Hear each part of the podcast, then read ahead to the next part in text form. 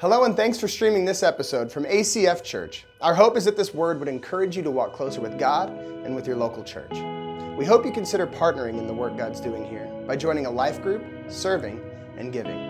If you'd like to give financially to the mission of ACF Church, you can do so safely on our website at acfak.org or by texting the amount to 907 341 4213. Now prepare your hearts to hear God's word. Well, hey, good morning again, everybody. Thanks for coming to ACF Church. We're so glad that you're with us today. We also want to give a huge welcome to all of our friends who are going to be with us online. Can we welcome them today as well? That's awesome. That was a little weak. That's okay. Um, you guys are just waking up, uh, and you should be really rested, but you're not. I, I, it's funny, I've heard from like five people that they are more tired today than typical. So I think it's like you stay up way later because you feel like you've got all this extra rest, and then you wake up and you're tired. Before we get too far into this, uh, we have a, a, an announcement this morning. Pretty excited to announce the newest member of ACF Church right here. Uh, this is introducing little Miss Charlotte Kate Poteet. And so uh, she was born, the Stewart, if you don't know who Stewart is, Pastor Stewart, um, our pastor of discipleship at ACF Church. And uh, finally, uh, they had their little one. And she was a little late, uh, but she's here and she's healthy, and mama's great. And so we just are excited and celebrating with them this week. So uh, make sure um, you congratulate them. If you see them, give them a call, uh, write a message on Facebook. Uh, we're just grateful for new life in the church. So that's how we grow the church through babies. Lots of babies in ACF Church. Um, but we are in a series, if you are new here, and I just want to catch you up a little bit. It's called Civil War. And uh, we, we talked about this series a, a couple of months ago as, uh, as the tensions were rising around us, uh, politically speaking, relationally speaking, lots of tension in the air. And so we thought, what better time than now to talk about our relationships and how we can uh, be in this community together, yet maybe disagree with each other. And I didn't even intend for it to get maybe as political as it has been. And I, think I've steered clear of maybe some of the, the, the, the major landmines, but we've still talked about how uh, there's a lot of tension in the air, politically speaking. And this is a big week, too, isn't it? I mean, this is it. And uh, we're praying. And I voted Wednesday. And I was just grateful to worship on Wednesday night because I kind of needed to rinse the taste out of my mouth a little bit. It was, I don't know if you voted. yet. Anybody voted yet? A few of you voted. So did you walk out and you're like, I just need to worship Jesus right now? I just need to, I need to go somewhere and just say that He is Lord and He is King, and, uh, and nothing will change on the 9th about that. Amen? That's a good thing. And so, uh, by the way, if, if, uh, if I don't mention it at the end, uh, we have maybe the most important gathering coming up uh, this week that we've had uh, for a year. And what we're going to do is we're going to get together and we're going to worship and we're going to pray as a church. And so, our goal is to pack the house out on Monday night, 7 p.m. Um, we will have some childcare here, and so I want to invite you and your families to come here. And uh, what better time for the church to pray for its city and for its nation. Amen. So uh, I think this is important. Um, scripture says it calls us as God's people to fall on our knees and be praying. Um, if you're not doing it, nobody else is. Like we, we as the church are the ones who should be praying and who are uh, petitioning for God to work around us. And so we believe in that. We think prayer changes things. It really does um, it really changes the climate of our community as well as our own hearts. And so, um, this may not be something that you do a lot. You may not be like a great prayer or whatever. That's totally cool. We're not going to force you to get up front and to say anything. We're just going to fill this room out. We're going to praise God. We're going to we're going to pray and uh, just uh, we're going to we're going to ask Him to continue to move through um, our political uh, season. And so uh, grateful for that. But um, so be here for that. And uh, anyway, this series is about relationships. The first week I talked about how we can be different from somebody, yet we can delight in them which I hope that you've been able to apply that somewhere in your life where somebody you've disagreed with, you can still actually enjoy them. Just like God disagrees with you and me, and yet He still delights in us. And that's a good thing. That's good news, isn't it? That, that although we don't see things right, and uh, many times we make decisions and say things that don't honor God, He still, in all of His grace, is able to have a relationship with us. And so He models that beautifully as, as we go out into our world and we see people that disagree with us. Maybe they're right, maybe they're wrong, but there's tension. But we can still also have a relationship with those people, just like Christ can have a relationship with us. Then the second week, uh, Angela did a beautiful job about talking about um, what is our, who's our enemy? Like, what is the enemy actually about? And how to not shoot the person next to you. Uh, friendly fire is not a great thing when it comes to conflict. And uh, last week we talked about having a good fight, a good, clean fight. And I said, well, you need to lean into conflict sometimes because some relationships are worth it. Some people, you know, you, don't, you can just see them move away and move on, and there can be a disconnect, and it's not a big deal. But there are people in your life that are worth the fight, worth the effort, worth the awkward conversation. And so I shared a little bit about my story and some awkward conversations I've had in my life that have led to real restoration in so many ways. And so um, this, this last week, I'm going to go a little bit uh, of the other direction and talk about when to draw boundary lines, when to actually uh, create a separation between you and somebody else. And I just want to preface with this this is a tough conversation for Christians. If you've been in the church a long time and, and you, uh, you are a believer and uh, you know the word, you know that it, it, it, means loving people. That, that when you love Jesus, you love people. And so, what that often brings up is a tension in knowing when to disconnect from people. Like, when is it loving somebody to not be in their life? I mean, doesn't it mean that we need to be in close proximity to everybody? And so, a couple questions just to kind of get things stirring in your mind. So, the first question is this In the past month, have you said yes to something that you should have said no to? Have you said yes to something that you should have said no to? And so you can probably think of something, I should have said no to this one thing, whatever it may be, um, but I, I, I said yes to it. And I want to ask you this question How much did it cost you to say yes to the thing that you should have said no to? And so, so one question. Next question is this Have you ever tried to help somebody and end up hurting them? Just raise of hands. Have you ever tried to help somebody and ended up hurting them? Okay, so a few of you guys, you've tried to do the right thing in a situation, tried to make it better, and ended up hurting that person. These are all like symptoms of us trying to like help in a situation, trying to make it better, and then we're like, ah, man, I, I should have said no to this, or maybe I should have drawn some distance and not been the person to lean in and try to fix this other person, and it didn't work out so well boundaries, I believe, are so important in our lives, so key. Like, we need to know how to draw lines in every single area of our lives. Uh, I don't know if you know this, but you're not going to live forever. And time is finite. I don't know if you know this too, but your energy is finite. You only have so much to give, so much to offer. Uh, the, the, day, the, the, the hours in the day are short. And so, if we're not careful, our hours and our energy and our resources will be burnt up by things that don't truly matter. And I struggle with this often, um, struggle with just when to say no to people and how to draw boundaries. I'm a little codependent in many ways, and so I tend to lean in uh, to people who are, who are upset or struggling with things and want to make them better, want to make them feel better so that I can feel better. And it ends up sometimes I end up spending the most time with the wrong people, you know?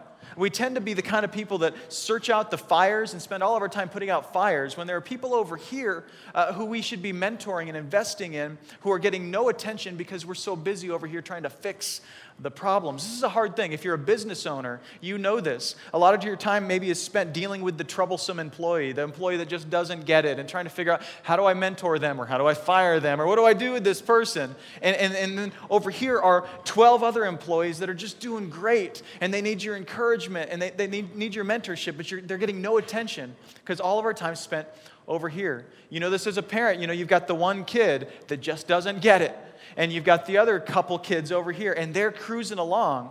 And at some point, they're like, you know what? This whole being uh, doing the right thing and listening to my parents thing isn't really turning out real good. I don't really get any attention over here. Um, the kid that gets all the attention is the kid that's screwing off all the time, you know? And so it's just hard to figure out when are we missing the boat with those things. We need to draw lines. We need to know when to just kind of create space. So uh, just a, another quick little exercise. Anybody got a phone? You guys got phone? Pull out your phones real quick. If you have a cell phone, pull your cell phone out. I want you to do something real quick for me. Uh, Mason, my phone is right behind that computer. Um, the computer, right? Yeah, bring that up to me, would you? Yeah, so everybody's got a cell phone. Here's what I want you to do. Bring that to me real quick. This is, you guys aren't gonna believe this. So, on the side of your phone or on the top of your phone is a button. And so, I, you may have never seen this. There's a button on the side. And what I want you to do is push it in, I want you to hold it. Just do this for me. Just bear with me real quick. Push it in and hold it. What's going to happen if you got an iPhone is there's going to be this little slidey thing, and it's going to re- make you really anxious when you see this. And uh, thanks, John Bolstridge, for loving me. Um, just got a text. So what you're going to want to do is you're going to want to slide that, and you're going to feel the burn for a second. Just feel the tension rise in your life. Just do it real. And uh, maybe you're like, I'll do it, and you're not doing it. But just do it for me real quick. Do it. Everybody in the room try it for me just this is this is going to be 30 minutes i swear once the worship set starts you can ignore mason and get back on your phone and you know look up score i'm just kidding don't do that but get off your phone for just a second here's the thing in my life this thing is uh, it's both a, a, curse and a blessing isn't it uh, every every meal we get together as a family i have every intention of sitting down and giving my family my full um, and undivided attention and lo and behold halfway through it always lights up and whatever's going on on this phone is always more important than the people are, that are in front of me. Always. And I just can't help it. I don't want to miss out. You know, what if somebody needs me? What if somebody's dying? You know, that's what I always, I always go to the, the worst thing that could possibly happen. Now, some of you, if you actually did this, um, Jesus knows. Jesus knows if you're listening. If you actually did this, you're feeling a little tension in your heart right now. Like you're wondering, what if my parents need to call me? What if a friend needs to? What if at work something starts falling apart? And you know that if there's tension in your heart, what that probably means is you don't turn this stupid thing off enough. In fact, I have friends who are like, I have to go to the mountains and get off of, uh, you know, the cell towers to be able to get a little peace and quiet in my life. And I'm always like, no, you don't. There's a button on the side of this stupid thing. You shut it off, and then there's peace and there's quiet. But we don't like to do that. We don't like to draw lines and boundaries. You know, it seems like, you know, who needs more rules in their life? Really? I mean, who needs more rules? Oh, we don't like rules. In fact, um, I can't. I can't even read it. I, I had something written down on my phone, but I'm going to go without it. So, anyway, if you want to, actually, let's do this. We're gonna we're gonna read God's word, and I'm going to read it out of the message. I want you to stand up real quick. Stand up. I'm engaging you because you're a little, little uh, asleep today. I'm going to read God's word. We're going to stand in honor of that. Um, we don't always do this, but we stand in honor of a lot of things in our culture. Uh, let's stand in honor of the word. So, this is Genesis chapter 1. And uh, I love this in the message translation. It talks about how everything was created. It says this First, this God created the heavens and the earth. All you see, all you don't see Earth was a soup of nothingness, a bottomless emptiness, an inky blackness. God's spirit brooded like a bird above the watery abyss. God spoke light, and light appeared. God saw that the light was good and separated light from dark. God named the light day and named the dark night. It was evening and it was morning, day one.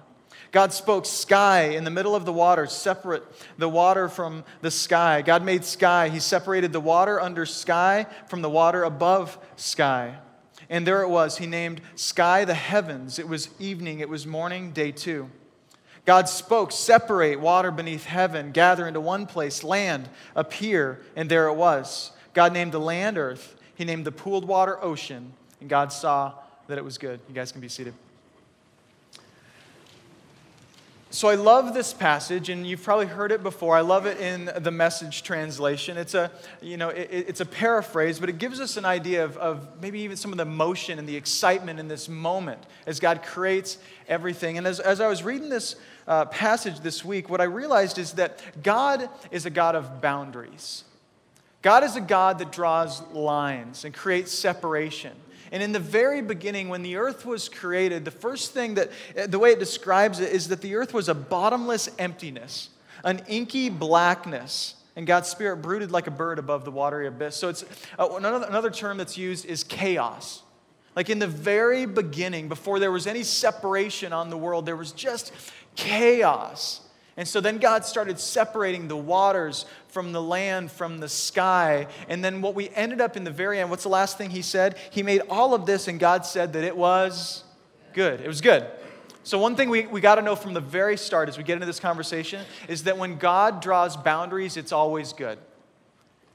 When God does, draws boundaries, it's always good. And, and, and it's a lot easier to say that than it is to believe that. But I believe that, that that is so true. It's always good. When God draws boundaries. See, a, a world without boundaries is a world of chaos. It's a world of chaos. Just like if you want to write this down, a life without boundaries is a life of chaos. If you don't know how to say no to things and how to say yes to things, how to draw lines in your life, it's going to be chaos. You're going to be doing all of this stuff and you're going to lay your head down on your pillow at night and you're going to wonder, why do I want to get up again tomorrow morning? Like, what's the point of all of this? And in fact, if you uh, need some extra reading on this issue, if you're already being convicted by this, um, there's a great book called Boundaries that I would actually really encourage you to grab. In fact, a, a few of the things I'm going to talk about today are from that. It's a Cloud and Townsend, great book, classic reading on uh, drawing lines in your life. But there's part of the book that's called Necessary Endings. And necessary endings are things that need to stop so that other things can begin. It's learning that whether it be this relationship or this habit or this thing in your life that's taking energy and resources and time, that this thing needs to stop so that I can go over here and do other things. I shared with you a few weeks ago that ACF Church is always into necessary endings. Uh, we are into stopping things so that we can start new things. And, and we're always more dedicated to the mission than we are to the medium. And what I mean by that is that we can continue to be dedicated to the mission of reaching our city, of sharing the good news, but we are not so dedicated to the medium. You know, like we're not dedicated to a certain type of ministry or a certain type of outreach. Like we don't have to be doing in 10 years the same things, I hope not, the same things we're doing today in 10 years. And so that's a good thing. And a lot of churches struggle with this that as the church grows and moves forward, they never shut anything down. And so 20 years later, they do everything not that well, right? And so we've said we want to do a few things really, really well and be focused, and not be a, a church that does absolutely everything. Maybe you're seeing in your life that this is a habit of not saying no to things, of not getting rid of things. Maybe you've got the garage that you can't park in, right? Because it's so full of junk that you don't need. And, and because that's just, you're, you're a hoarder. And, and just admit it, it's good. It's the first step to getting better and getting healthy is just admitting I'm a hoarder and I know it. And I don't like to throw stuff away because the second I do, I need it, right? I need it. I couldn't go to the store and buy that 10 cent bolt, so I need, you know, 30,000 bolts in the garage. I'm speaking for myself here. So um, I'm a little bit of a hoarder. I'm getting better. I'm, I'm a recovering hoarder. But it, there's just something in you that says if I get rid of it, I'm going to need it. I'm going to need that. And even sometimes there's an emotional response to our things, isn't there? Like there are certain things you're like, oh, I remember when I bought that, that we were first married. It was our first table, and I know the legs falling off, and you know it's like all the the finish is peeling off, and I'm totally to resurface that and, and and you know go you know full like remodel on that table someday, and you're never to do it. But you can't help yourself. You got to keep that stupid table around, whatever it is, because we become emotionally attached to these things but they've got no real value, no real worth in our lives. And the reality is they're just taking up space. They're taking up space. And, and so what we do is maybe you go buy you know, space in another building and you store all your junk in that building so you don't have to look at it. But still, it's taking resources to rent that building and space to, to, to put your stuff there. And at some point, we have to go, you know what? It's time to do some spring cleaning. It's time to clean out my life. And so, again, life without boundaries is a life of chaos. It's a life without focus. It's a life where we don't know what we need to be about. Galatians 5:1, I love this passage. It says, "For freedom Christ has set us free. Stand for, firm, therefore, and do not submit again to the yoke of slavery." For freedom Christ has set you free. Don't submit again to the yoke of slavery. Don't submit to the law. The law will not do what grace can do, what Jesus has done for you. So, although the law can be helpful and it can be good so that we understand what God calls us to do, what is true, what is right, don't submit to it. Submit to Jesus. He's the only way that we will move forward in this life. And so, he's saying, listen, it's easy to submit to these things and to let these things be in your life that, that don't actually give you life. They don't actually give you life. In the end, coming to church, doing the right thing, those things don't give you life. Jesus gives you life. And so, what he's encouraging these people to do is like, don't submit to those things, submit to Jesus, and let your obedience be an overflow of your submission to Christ. And understand that you can never earn what Christ has already given you. And so, when you know that, when you get your priorities all right, certain things don't matter, and new things do matter. And when you submit to Christ, all of a sudden the things that used to matter to you that, that maybe weren't that important or, or were unhealthy for you, those things don't matter anymore. So he's encouraging these people hey, don't submit to a yoke of slavery, submit to Jesus. Stand firm for freedom, Christ has set you free. I wonder for you today, as you think about following Jesus with your whole heart, as you think about getting rid of things that aren't, aren't healthy in your life and, and starting new things and doing exactly what He calls you to do, does that sound like freedom to you? Does that sound like freedom? Because I'll be honest, like a lot of Christians act like following Jesus is more like slavery than it is freedom. So what's the, what's the problem? Like, what is the disconnect? Is it, is it something like, is it really that following Jesus is going to lead to more slavery? No, I think Scripture's so clear that in the end, doing what Christ calls us to is going to be best. I had a conversation with my daughter last night, Cadence, and uh, she's our oldest, and I keep challenging her to be the leader of, of the other two, uh, and they follow her around, do exactly what she does. And so we had this conversation, and I was like, honey, you know what? Sometimes you're going to have to choose between doing what's, what's fun and doing what's right. You know, parents, you had this conversation before. When the other kids get around, they get crazy, and then all of a sudden they start doing things that are not right because they're trying to have fun. And so I found myself talking to my daughter, I'm like, you're going to have to choose between what's fun and what's right. And then halfway through this conversation, I got really convicted that I wasn't actually giving my daughter the whole truth. And I was like, you know what, honey? Here's what actually is the truth in all of this. Ultimately, what is right is going to be the most fun. Because you know what just happened five minutes ago? You know how your hindside's kind of hurting a little bit now? You know how, like, things are not going well? We're having this discussion, the night didn't go well. These are called consequences. And ultimately, the consequences of our mistake cause these things not to be that fun. And so all of the, all of the, the, the, regulations or, or rules that you read in the Bible and you're like, oh, these just feel like regulations and rules are ultimately for our safety, for our joy. And ultimately, we will have the most fun and the most joy in life as we follow Christ. Do you believe that? Do you believe that? I just take an audit of your life and go, do I believe that? Do I really truly believe that following Christ is the most fun I will ever have? Because I believe this with all my heart that, that we have missed this in some ways. We've, we've maybe preached this that, like, hey, you can, you're going to have to give up having fun to follow Jesus. And sometimes you're going to have to choose between doing the right thing and doing the fun thing. But I believe ultimately in the end, you will have the most fun and the most joy and the most peace in your life doing exactly what God calls you to do. Write this down if you can. A life without boundaries is a life of slavery. So just, just let's kind of play this out in our own lives. Have you seen this before? Where you haven't drawn lines on things, and then things that were neutral or things that were even good then become bad things because you didn't give them boundaries. You've maybe experienced this. That's, that's what slavery is. It's, it's when good people and good things become their God, become the thing that they're submitting to. And you realize this when you don't draw boundaries, all of a sudden, you're in submission to that thing.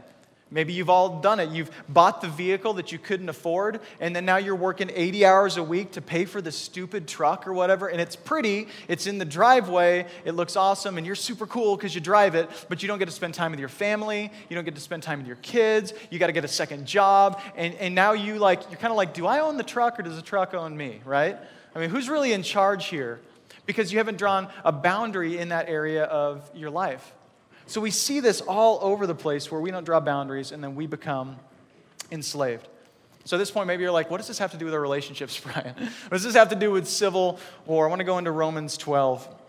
Uh, chapter 12, verse 14. And if you're like, I normally look it up on my phone, look it up on the little paper thing in front of you. It's called the Bible, and uh, it's a book, and you can open it up to Romans chapter 12, uh, verse 14. Bless those who persecute you, bless and do not curse them. Rejoice with those who rejoice, weep with those who weep. Live in harmony with one another. Do not be haughty, but associate with the lowly. Never be wise in your own sight. Repay no one evil for evil, but give thought to do what is honorable in the sight of all. If possible, so far as it depends on you, live peaceably with all. Beloved, never avenge yourselves, but leave it to the wrath of God, for it is written, Vengeance is mine, I will repay, says the Lord. To the contrary, if your enemy is hungry, feed him. If he is thirsty, give him something to drink. By doing so, you will heap burning coals on his head. Do not be overcome by evil, but overcome evil with good. So, beautiful passage, I think, to close out this series with uh, about how to deal with people who disagree with you, who are different than you. Bless them and do not curse them. That's really hard to do, especially when you really feel like you have an enemy. Bless them and curse them, although they're voting for the other guy or girl. Bless them and curse them, although they don't want you to get that promotion at work. Bless them and curse them, although they don't listen to anything that you say and they're going crazy in your house and you don't feel like they respect you. Bless them, don't curse them. Rejoice with those who rejoice, weep with those who weep. There's really a challenge to like lean in relationally here and to have a, a connection with these people and make sure that you're actually emotionally connected. But then it, says this thing in the middle I want to really focus in on. It says, if possible, so far as it depends on you, live peaceably with all. Live peaceably with all. And so here's, here's the rub for me. Uh, in, in, my life, when I think of living peaceably with somebody, that means um, that I need to live in proximity with somebody. Like, I feel like for me to be peaceable with you means that I need to be like in a close relationship with you. And he goes on to talk about how if somebody's thirsty, give them a drink. If they need food, give them food to eat. And so, what I, I, I think I've always read into that is that I need to be in a close proximity relationship with really evil, unhealthy people. And here's the thing this is going to get a little bit messy because, again, we, like Jesus, will lean into relationships with messy, evil people because we are messy, evil people. And so we will constantly do that. But at some point, we need to draw boundaries and lines so that we can be the people God is calling us to be. You see, there comes a point where somebody else's messiness, somebody else's unhealth, and their inability to control themselves actually causes us to, to stop being the person God is calling us to be. It's like we first talked about. Because of who that person is, having them in this place in your life is actually taking away from who God is calling you to be. And so at some point, you end up having to choose between being who God wants you to be and being in a close proximity relationship with this person. And, and again, this is going to get really, I think, messy in a lot of your minds because you're like, how do you do this? And you're going to have to figure that out uh, for every relationship differently. But there comes a point where we need to draw boundaries with people. And, and, and that even people, as they become unhealthy or are unhealthy, will take up a different kind of, a different piece of real estate in our hearts, I would say than, than somebody who is healthy. And, and maybe it's going to depend on a certain time of your life. At certain times of your life, you can be around really unhealthy, really uh, toxic, messy people, and it doesn't change who God is calling you to be. It's not messing with you too much. But there may be other seasons where you need to say, like, listen, every time I spend time with you, um, I start to hate the world. You know, every time I hang out with you, I feel like I walk away really angry with somebody that I didn't used to have a problem with. And I don't know why. Like, uh, it's just, you talk and I just get, I get grumpy and irritable and I don't know what to do. Or, or, or whatever it may be, and you realize, listen, this is not a healthy relationship. It's not helping any of us. So we need to draw boundaries in our relationships. There needs to be boundaries. And I'll say this in my marriage, there's boundaries. Every marriage needs good boundaries. And you know, as a husband or a wife, when you step over them, don't you? You know, like when you're in this heated conversation and you cross the line, have you been there? And you say that thing that you're like, I just talked about her mother. I shouldn't have said anything about her mother. I can't believe I compared her to her mother. And then you're like, you see the fire, right? Um, never been there, I'm just saying. Um, and, and you crossed the line because you, there's a boundary there and you either forgot about it or you just you know didn't pay any attention because you're angry and you crossed it and now all of a sudden things are really unhealthy and, and really broken and you realize no there needs to be a boundary in what's said in your arguments, there need to be rules. There need to be sort of this like, this, these are the, the battle lines that we draw. These things we cross and we talk about, these things we don't bring up. That thing that happened 10 years ago that we have dealt with, we don't bring it up again, you know? This type of language we don't use. We don't raise our voices. These are boundaries in the argument. So we draw boundaries in the relationship. But even beyond that, I would say this my wife and I have had to learn, like, who is this person to us? Because I think in a lot of relationships, you start off being really enamored with each other, and that person can almost become an idol to you and a means to feel fulfilled as a human being. And before you know it, that person is almost your God. And so we've had to wrestle through that and go, you know what? My wife is never going to be the one who fulfills me as a human being. And that's good news. And, and for, for me, that she can look at her husband and say, you know what? My husband will never be the one that fulfills me as a human being. Only Jesus can do that. He's the only one that can do that. And when you, when you get that mixed up, the relationship gets really messy, right? Because they can't be a messy, imperfect human being because they're supposed to be God, right? They're supposed to fulfill me. And so when there's not boundaries of, uh, of what that person's supposed to mean to you in this relationship, it gets really messy.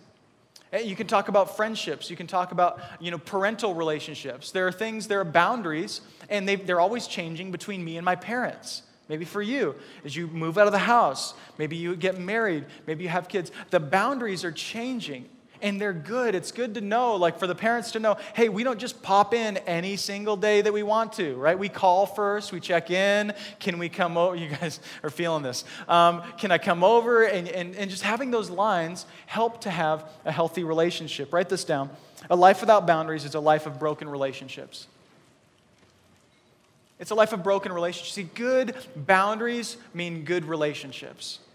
It's really important.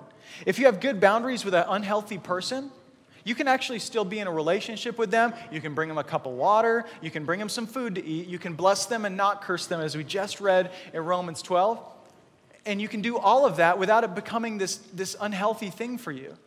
But then when they're not, unhe- not healthy boundaries between you and that person, and that person starts to become like your means to fulfillment, or you need to know that they feel good so that you can feel good, all of a sudden it gets really unhealthy. Really unhealthy. So, relationships have boundaries, marriages have boundaries, everything should have boundaries. So, maybe you're thinking today, where, um, where, where's the line? How do I know? And I'm going to tell you, it's, you're going to have to figure that out because every relationship is going to be different. Every relationship is going to be different. But you first need to do this. Number one, decide where your life is going. The only way to determine where to draw the lines, how to draw the lines, what we're supposed to do is to know, like, where am I headed in my life? Again, what I said earlier is that there are people in your life and things in your life that start to get in the way of where God is calling you and who He's calling you to be. So the first thing is to know, like, hey, where is my life going? Who do you really want to be? What are you really trying to become? You don't have to be a victim of your circumstances, of your family, Uh, of the stuff that you own. You can actually stand up and make some, some decisions. So, so, drawing boundaries isn't about losing control, it's actually about gaining control in your life. And you need to see that, like drawing boundaries with all the things that, even the, the, what's right written in Scripture, as God calls you to do these things and not to do these things, it's not losing control, it's actually gaining control in your life. 2 Corinthians 3.18 says this, And we all, with unveiled face, beholding the glory of the Lord, are being transformed into the same image from one degree of glory to another. For this comes from the Lord who is the Spirit. So he's saying, hey, as you as your, your face is unveiled and you see the glory of the Lord, and I hope that you've experienced that where you've just been, come face to face with God at some moment in your life. When you behold His glory, you then are being transformed into His glory from, from one degree to the next. Essentially, He's talking about sanctification, which is the process of us becoming more like Christ. What He's saying is when you see the glory of the Lord, you just want to be more like Him. Like, do you have that friend that when you hang out with them, you walk away and go, I just want to be more like that person? You know, I mentioned it last week, but people love Angela. She got up and spoke. And Angela is somebody that I just love to be around. She just has the joy of God on her. And so when people hang out with her, they walk away and they're like, man, I want to be more like Angela. I love that. And I hope you're the kind of person that when people get, you know, away from you, they think, man, I want to be more like that person. But hopefully, more than anything, when you experience God, when you see God, you're like, I want to be more like Him. I, I just want to be in close proximity with Him. I want my life to be transformed to look more like Him. This is why worship is so important, you guys. This is why every week we sing these Jesus songs from the front. And some of you, it's your thing. Some of you, it's not. I get it. You're like, I don't sing. Uh, it's, um, it's uncomfortable. I don't know if I should raise my hands or move around or what I should do. It's so important because in those moments, it's all of us focusing all our energy towards the glory of God and just giving Him praise and Him honor. And we need to do that. And as we do that and come face to face with God, it's going to transform our hearts. And it's going to give us a vision for where we're going in this life and for who we want to become. So that's why worship is so key. But you need to know where you're going. You need to have a vision for your life. And when you decide where you're going, you can draw the right boundaries. When you decide who God wants you to be, you can draw healthy boundaries. Maybe you're somebody who struggled with alcohol. And so you know God is calling me to live a sober life. He's calling me to be in a sober environment. And yet, there are people in close proximity in your life who don't have that same understanding. And so there comes a point where you say, you know what, because of who God is calling me to do, I'm going to go, to, I'm going to live a life in a sober environment. And so if you want to be with me in that, uh, that's awesome. But if you can't be with me in that, then, then we need to draw some boundaries in our relationship. Maybe it's simply like, I am a child, I'm a man or woman built in the image of God, and I'm created with value and with worth. And so I'm to live a life that, that is not abusive. Like, I don't, I'm not going to live an abusive life. And, and so, because of that, I'm going to invite you to be in a relationship with me. But if you can't align with God's vision for my life, then I'm going to have to draw some boundaries. And again, it doesn't necessarily mean this person has to be, you know, shot out of your life and you never talk to them again, but it means there's going to be some boundaries if they can't align with God's vision for who you are as a human being. This may sound like this isn't loving, and this is, that's why this is a hard conversation. But this is actually the most loving thing that you can do sometimes. Sometimes drawing boundaries is the most loving thing you can do in a relationship and say, listen, this is acceptable, this over here is not. And when you get over here, you cross the line, that means that boundaries are going to move and things are going to change. I mean, you know you can love somebody from a distance, right? You know you can love somebody with a restraining order, right? Right? Okay, I hope so, right? Like, I think so. No, you can. You can love people with distance. It's okay. It's okay to do this. Last week we talked all about leaning in and fighting the good fight. This week I want to tell you and empower you there is a time to draw boundaries. So it first starts with where you're going. Who are you trying to become? What are you trying to do? The second thing is this prune toxic things and toxic people from your life. Prune them out. I didn't say unhealthy people because then you wouldn't have any friends um, and nobody would be friends with you, right? So uh, I didn't say unhealthy people. We all have uh, unhealth and we all have problems. I said toxic people. You know, there's a point where something goes from being unhealthy to being toxic, right? It's like, okay, I, have had, I have a problem with this. My garage is a little full of junk. And then there's a point where like nothing fits in there, right? And you go, okay, this is a problem. Relationally, some people are unhealthy. Uh, we all are in different ways. And so you can be around that person, mentor them, encourage them, and, and, you know, try to, try to be in that relationship. But there's a point where that person becomes toxic to you. And that's the point where you go, okay, this is unhealthy for me. There may be something in your life specifically that has become toxic to you. Maybe to somebody else, it's a morally neutral thing. Maybe it's an item that you own. Uh, maybe it's something that you are in a habit of doing whatever it is, and you know, like, okay, this has become toxic. This has become an obsession. This has become something that, like, owns my thoughts, and essentially, this is what I worship, if I'm honest. So that means that you got to make a tough call in your life and go, how do I get rid of this thing? Because it's actually holding a, an unhealthy place in my heart. So draw lines, prune toxic things, prune toxic people from your life. It doesn't mean you never talk to them again. It doesn't mean you can't give them a cup of water if they're thirsty or you know, a little food if they're hungry. You can do that. But again, you can do that from a distance because God has a vision for your life. And if you're not going where God is calling you to go, you're not going to be an effective kingdom worker in this world. And, church, listen, uh, the world needs more Christians who have a vision for their life. The world needs more people who know where God is calling them, who understand that the kingdom of God is coming, and that, that the world is all coming to a head and it's going whether you like it or not. The world needs more believers who believe this with all their heart, who will get on board with his vision for the world and for themselves. People are thirsty for it. The third thing is this organize your life around your purpose and not your problems. Instead of being somebody that's just a fireman or a firewoman, you run around just putting out problems, putting out uh, fires in your life. Decide what your purpose is. Who is God calling you to be? And when you understand who He's calling you to be, then you can align your entire life around those things, around what's important to you. See, I, I think a lot of times we don't define like what's valuable to us. We don't really know, like, here's what I want to be. Here's the legacy I want to leave for the world around me. This, this is important. More than anything, I want to become somebody that looks like Jesus and I want to help other people find him. That's my vision. That's my vision for my life. I want to look more like Jesus and I want to help people find him.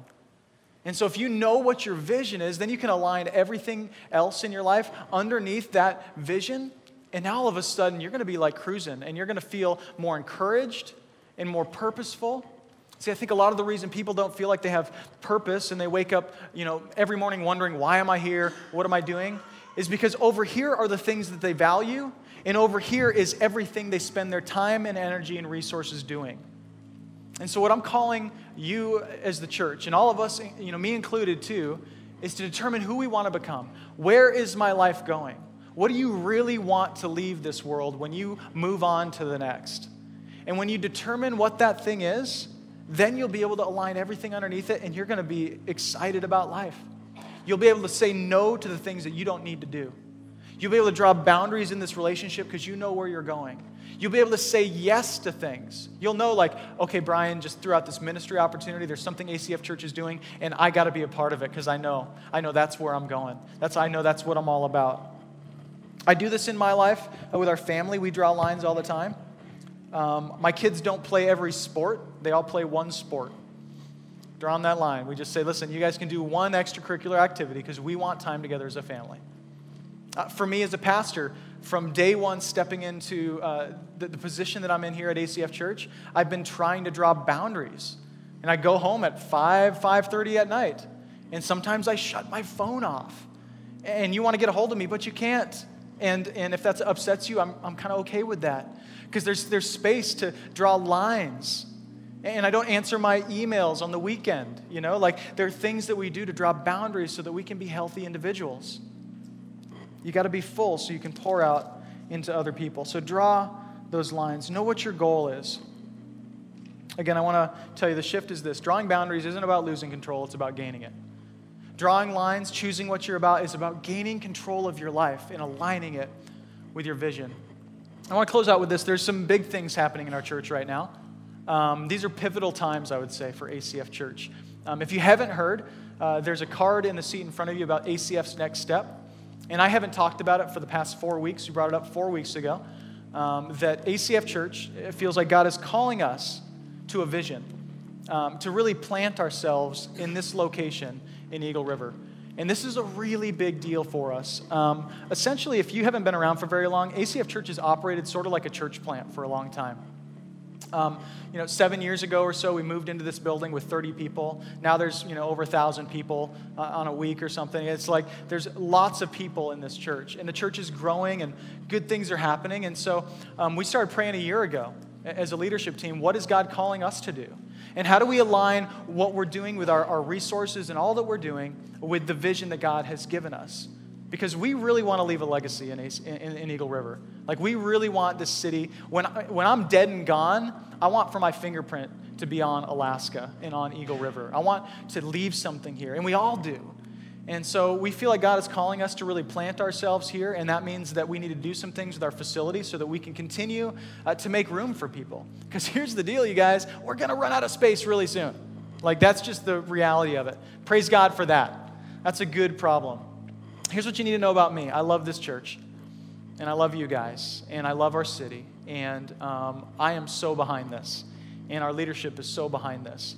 Um, so we've, we've got a huge goal. And somebody told me once um, here's how you know that you are uh, following God with your vision is when it's a vision that you can't accomplish on your own.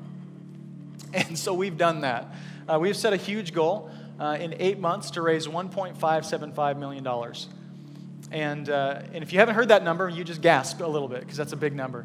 Um, but we, I haven't even thrown that out throughout this, this series we decided that God was calling us to do this a little different. We're not doing some slick financial campaign. Um, trust me, I kind of wanted to because we know how to do slick. Um, and we said, you know what, we're not going to do slick. We're just going to do, um, we're just going to bring this before the people. And if this is where God is calling us, we're going to we're going to see this happen. And it's going to be eight months. And so next week is the week that we're bringing in our cards. It's the first week. People will be able to be a part of the ACF Next Step throughout the eight months, but this is the kind of the first big opportunity for us all to come together and to make our commitments to the next step. And so we, this week we are talking with our kids at dinner about this, and we're like, hey, here's what's going on with the church, and they're getting all excited, you know, that, uh, that we need to add on and do some things. And, and uh, my, my oldest, Cadence, she goes, um, well, well, what can we do? She goes, uh, maybe we can sell a bunch of our toys. And I was like, oh man, you know, as a daddy, my heart just melted. I'm like, that's awesome. So cool you want to be a part of that. So I'm like, yeah, you should do that. So they got, they like left dinner and ran upstairs. And, you know, I'm just hearing things falling in their bedroom and things are moving around and stomping around. And, you know, downstairs, all I said, pick three, pick three. So they come downstairs in the living room and they laid out their toys and they picked the ugliest, most used, most terrible toys that anybody could ever imagine. Just these things were just rotten and worn out. And it's like, here's my old blanket with holes in it, and here's all this stuff. And I'm like, man, uh, here's the thing. here's the thing. What did God give you? I was like, what, what did God give you? And, and they're like, uh, Jesus. They gave us Jesus. Okay. And I was like, do you know Jesus is God's very best? They're like, yeah, yeah, yeah. Like, yeah, Jesus is the Son of God. You know what He did for you? He died for us. Oh, that's cool. Yeah, so He died for us. So God sends His Son Jesus to die for you. And they're like looking at their like holy blankets and they're torn up. And, and I was like, here's the thing God deserves our very best.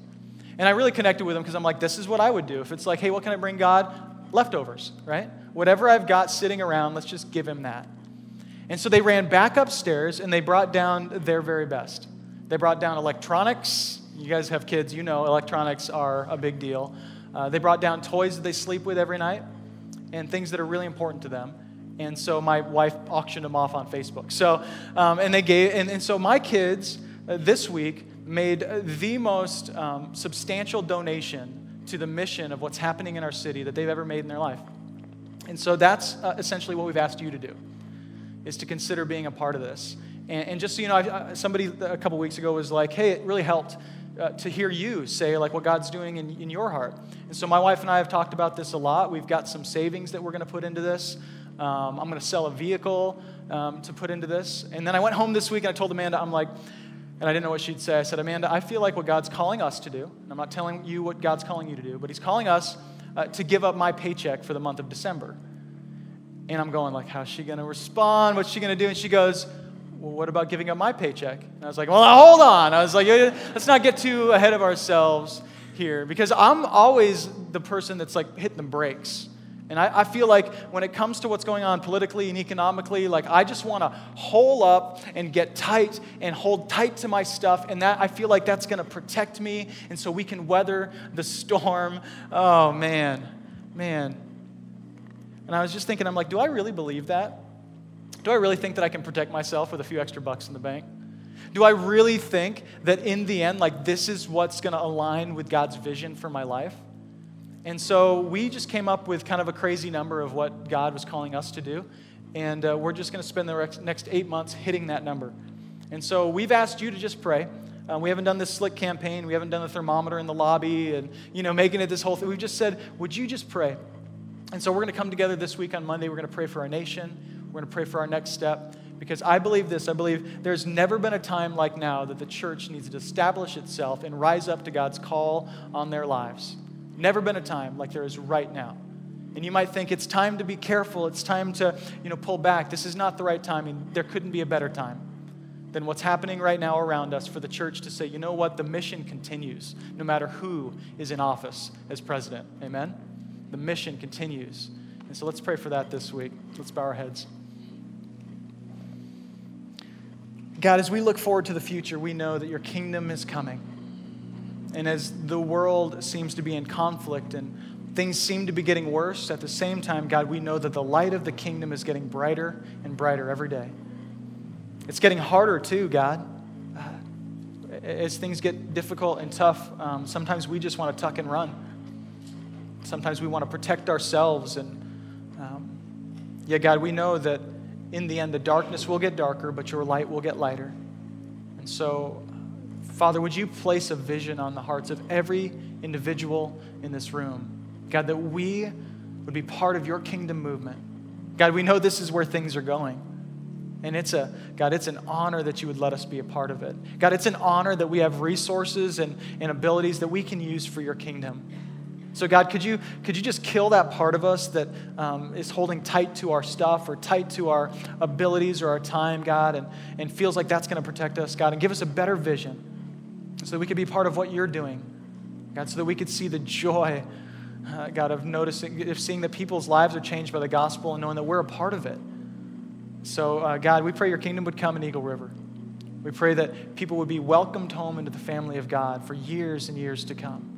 God, and that ACF Church would be a, a shining light on this corner in a really dark community for years to come. God, and as we worship in the next few minutes, give us a vision of who we're to become. Help us to just behold the glory of the Lord. And God, I pray because we see you, we would drawn to become more like you. We pray in Jesus' name. Amen. Amen. Love you guys. Thanks.